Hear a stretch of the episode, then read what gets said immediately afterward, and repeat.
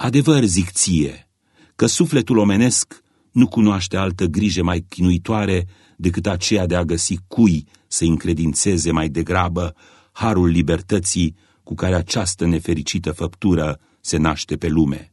Numai aceluia însă, care va izbuti să împace conștiința, îi va fi dat să pună stăpânire și pe libertatea lui. Emblema ce ți s-a oferit odată cu pâinea avea tot sorții de izbândă. Dă-i pâine și omul ți se va supune fără greș, e cea mai sigură chezășie. Dar dacă în același timp cineva, nu tu, altcineva, s-ar întâmpla să-i prindă în mreajă conștiința.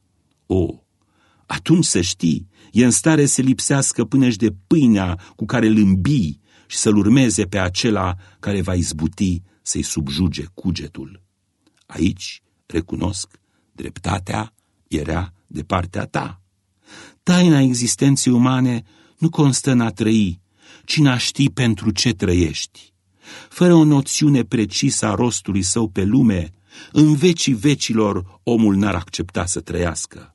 Mai curând și-ar face singur seama decât să-și ducă mai departe existența pe pământ, chiar dacă în jurul lui ar fi maldere de pâine. Asta este realitatea. Dar ce s-a ales până la urmă? În loc să cauți a pune stăpânirea asupra oamenilor, îngrădindu-le libertatea, tu te-ai străduit să-i desfășori cât mai larg fruntariile.